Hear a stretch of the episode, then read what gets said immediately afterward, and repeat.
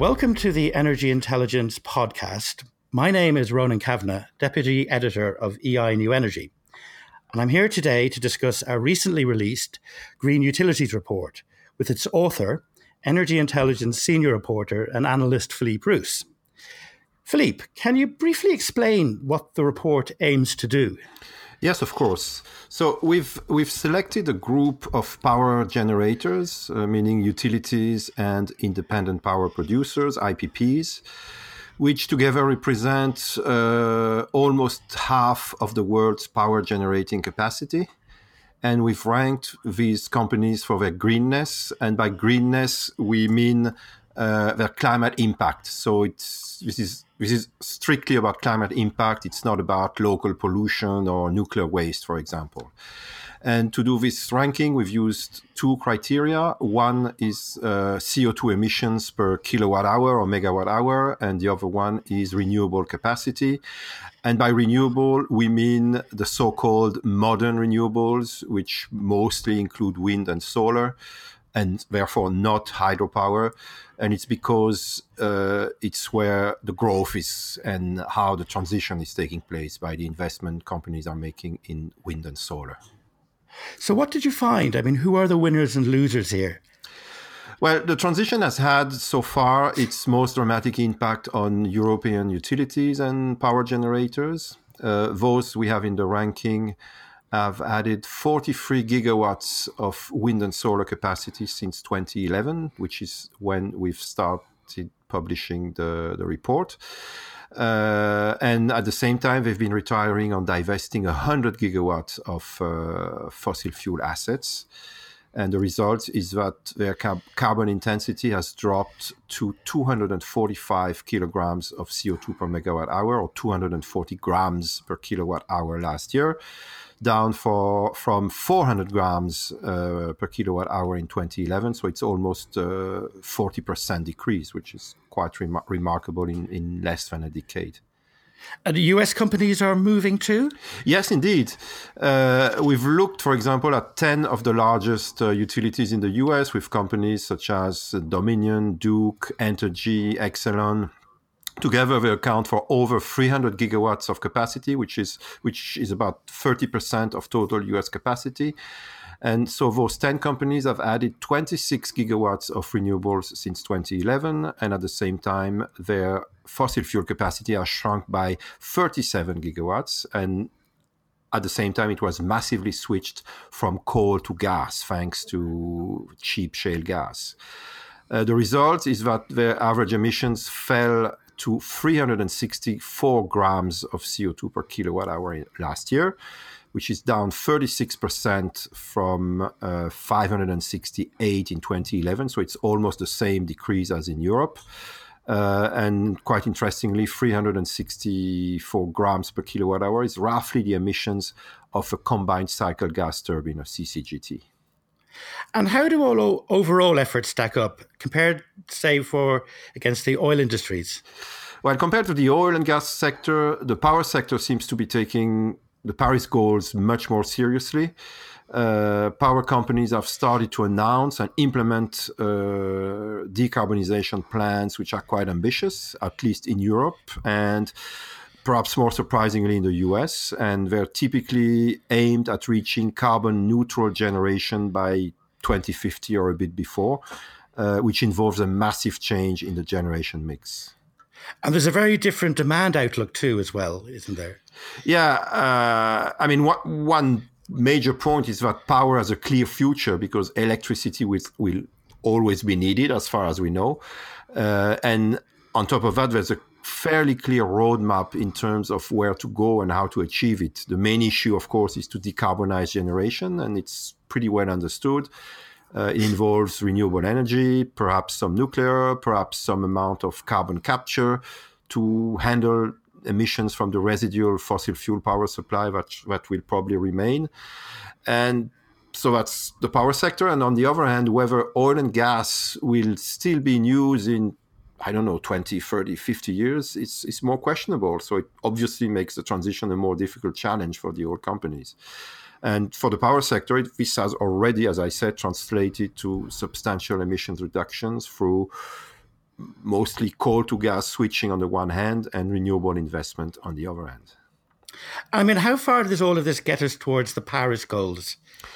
Uh, well, as I said, most European utilities are committed to deliver carbon neutral power by 2045 and 2050, which would involve at least 80% renewable generation, plus, as I said, also some nuclear and technology such as CCS, uh, which is basically what the Paris Agreement requires. And US utilities, are they looking at targets to cut emissions too? Yeah, take take for example Duke Energy, which I already mentioned. They they they plan to cut CO2 emissions by half between now and between 20, between no not now between 2005 and 2030, and to fully decarbonize by 2050. You have other companies such as Xcel Energy, which is a coal-intensive utility. They hope to cut CO2 emissions by 80% between 2005 and 2030, and also aim aims for zero carbon electricity by 2050. Another example, similar example, is AEP, which is also coal intensive, and they're confident they will be able to cut CO2 emissions by 80% between 2000 and 2050. Uh, and they've recently revised their 2030 emissions uh, reductions target to 70%, up from a previous 60%, which will involve, as, as they announced, adding almost 10 gigawatts of new wind and solar generation. So it's, it's quite a lot of money, it's quite a lot of involvement. Impressive, but how disruptive is this transition proving for the companies involved, and how are they going about navigating the new terrain? Well, it's quite challenging. Uh, if you take regions where the transi- transition is ongoing, uh, fossil fuel generation is sometimes struggling to stay alive. In, in, in Europe, for example, gas fire plants are sandwiched somehow between coal plants on the one hand, which are still alive, and they are, yes, very carbon intensive, but they are very cheap to run for two reasons. They are old in Europe, so they're fully depreciated, and coal itself is very cheap. And the other side of the sandwich is renewables, uh, which was initially supported by subsidies and policies, but now renewable energy is self sustainable on a pure economic basis. In the US, you have a, a different sandwich, but uh, the same kind of problems. Uh, you have coal, which is struggling between cheap shale, shale gas, and uh, renewables that are getting cheaper and cheaper.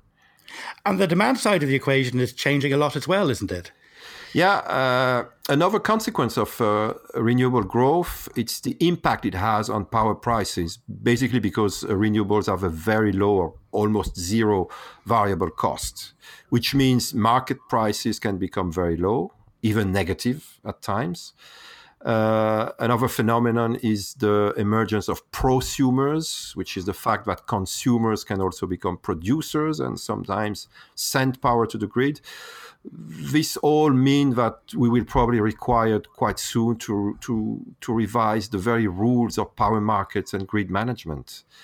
Uh, also, transitioning to lower carbon generation requires quite often writing off uh, a lot of assets, hundreds of millions or sometimes billions of dollars worth of assets, which is uh, which is a difficult thing to do. And sometimes, if you take the case, for example, of E.ON in Germany, they are planning to exit any form of generation, actually. And I mean, looking at the goals of the Paris Agreement, I mean, it requires action far beyond just what Europe and the US are doing. How are other regions um, adjusting so far? Well, if we look beyond Europe and the US, uh, some of the companies we have in the ranking perform quite well in terms of emissions. Many of them are around 500 grams of CO2 per kilowatt hour, which is much better than what a pure coal generator would do at between 800 and 1000 grams per kilowatt hour but those companies are often in the in the ranking are often handicapped by the small size or sometimes the non-existence of a renewable capacity. Uh, I mean, you have, and that includes some big companies such as uh, EGAT in uh, in Thailand, uh, Taiwan Power in Taiwan, TNB in Malaysia, KEPCO in South Korea. I mean, some big companies uh, are, don't seem to be much involved in uh, renewable generation. And of course, looking to China, which is a critical part of the equation. Uh, China is different because Chi- Chinese companies are very much involved in, in I mean, the big Chinese uh, generators are very much involved in renewable generation. Uh, the, the big five generators are actually among the biggest renewable operators in the world. The problem is that they also own massive uh, carbon intensive coal fired capacity. So if, I, if you take these big five, they together own 125 gigawatts of wind and solar, which is huge. It's about 40% of the wind and solar capacity we have in the total ranking. Uh, they also own an equivalent amount of uh, hydro capacity, which is also carbon free. But they also have, and that's the problem, uh, almost 600 gigawatts of uh, coal of thermal capacity, which is mostly coal-fired in, in China, and this all leads to average emissions at just over 740 kilograms of CO2 per megawatt hour, which is a bit better than pure coal generation, but not a lot better than pure coal generation.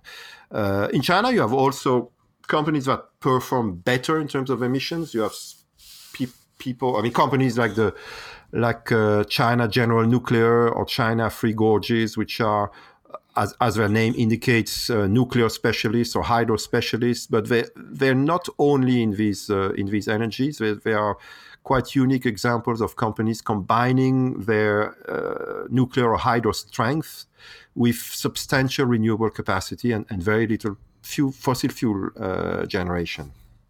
And what about the major fossil fuel producing com- countries and the companies there? Uh, well, in the Mid East, the generators we have in the in the ranking tend to rank poorly. Uh, on the one hand, because they don't seem to consider renewables as a priority, and also on the other hand, because a large chunk of their generation is made of inefficient steam cycle uh, plants rather than modern CCGTs, which is which generates emissions which are less than optimal. And so, if you take companies like Sonelgaz in Algeria or Tavanir in Iran, they are mostly uh, using uh, gas, but they're they're uh, they are ranked about about as low as the coal-based utilities we have in the ranking.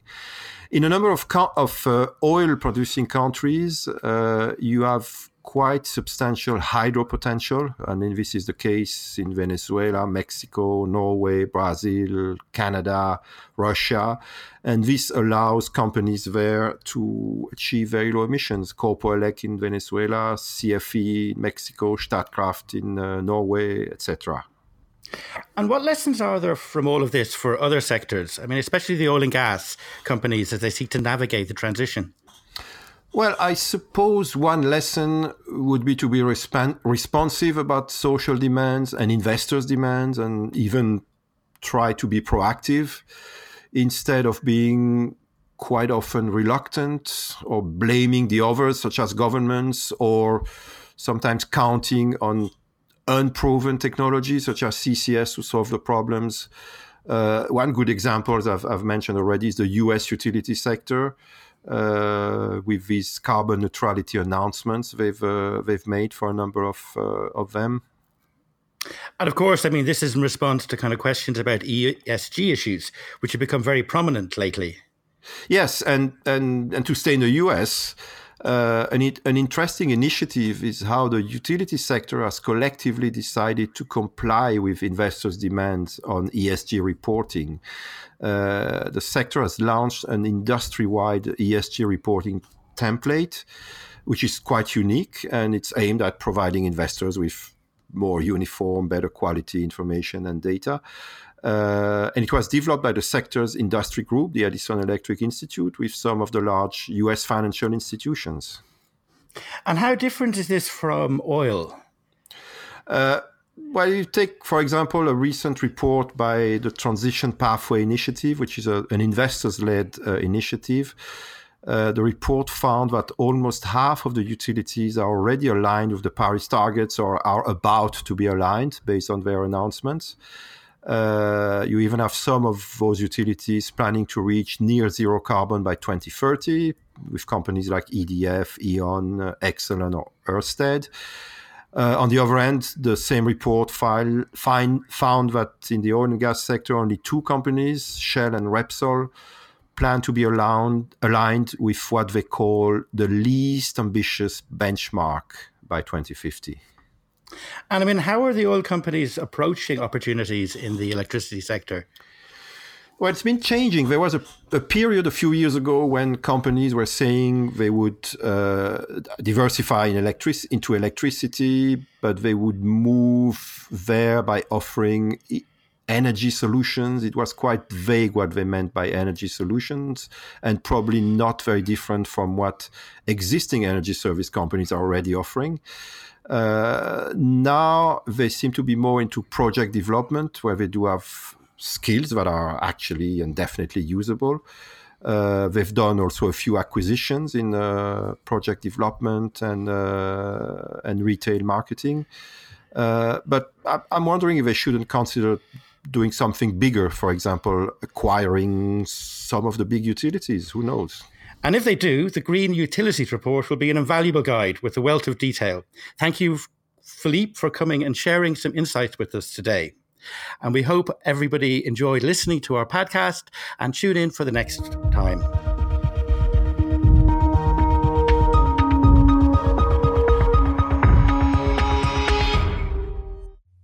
Thanks for listening to the Energy Intelligence Podcast. Please check back with us soon for our latest content, which you can find at energyintel.com.